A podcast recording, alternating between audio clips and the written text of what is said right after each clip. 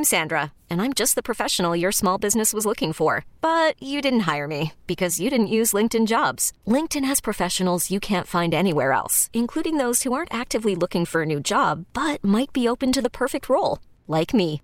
In a given month, over 70% of LinkedIn users don't visit other leading job sites. So if you're not looking on LinkedIn, you'll miss out on great candidates like Sandra. Start hiring professionals like a professional. Post your free job on LinkedIn.com slash recommend today.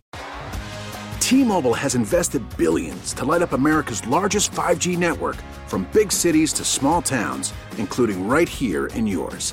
And great coverage is just the beginning. Right now, families and small businesses can save up to 20% versus AT&T and Verizon when they switch. Visit your local T-Mobile store today.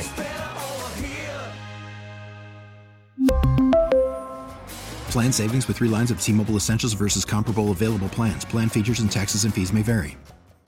Good morning. It's Friday, March 26th. I'm Larry Richert. And I'm Kevin Battle. This is the News Radio KDKA Morning Brief. The public may never know how many doses of COVID vaccines have been wasted due to expiration, damage, or delay. The Pennsylvania Department of Health has denied recent public record requests seeking details. Vaccine providers are required to provide the state documentation. Chesapeake Energy Corp has agreed to pay $1.9 million in damages, according to federal court paperwork. This after it revealed to state environmental agencies that that it damaged streams and wetlands in several counties, including Beaver, while performing gas exploration in 2014. Fundraising efforts have been greatly diminished for area volunteer fire departments due to the pandemic. State Representative Ryan Warner of Westmoreland and Fayette counties will introduce a bill to allow departments to host virtual games of chance as long as an emergency declaration is in place. AccuWeather says windy and 57 today. Tune in to 100.1 FM and AM 1020 KDKA. Or download the free radio.com app.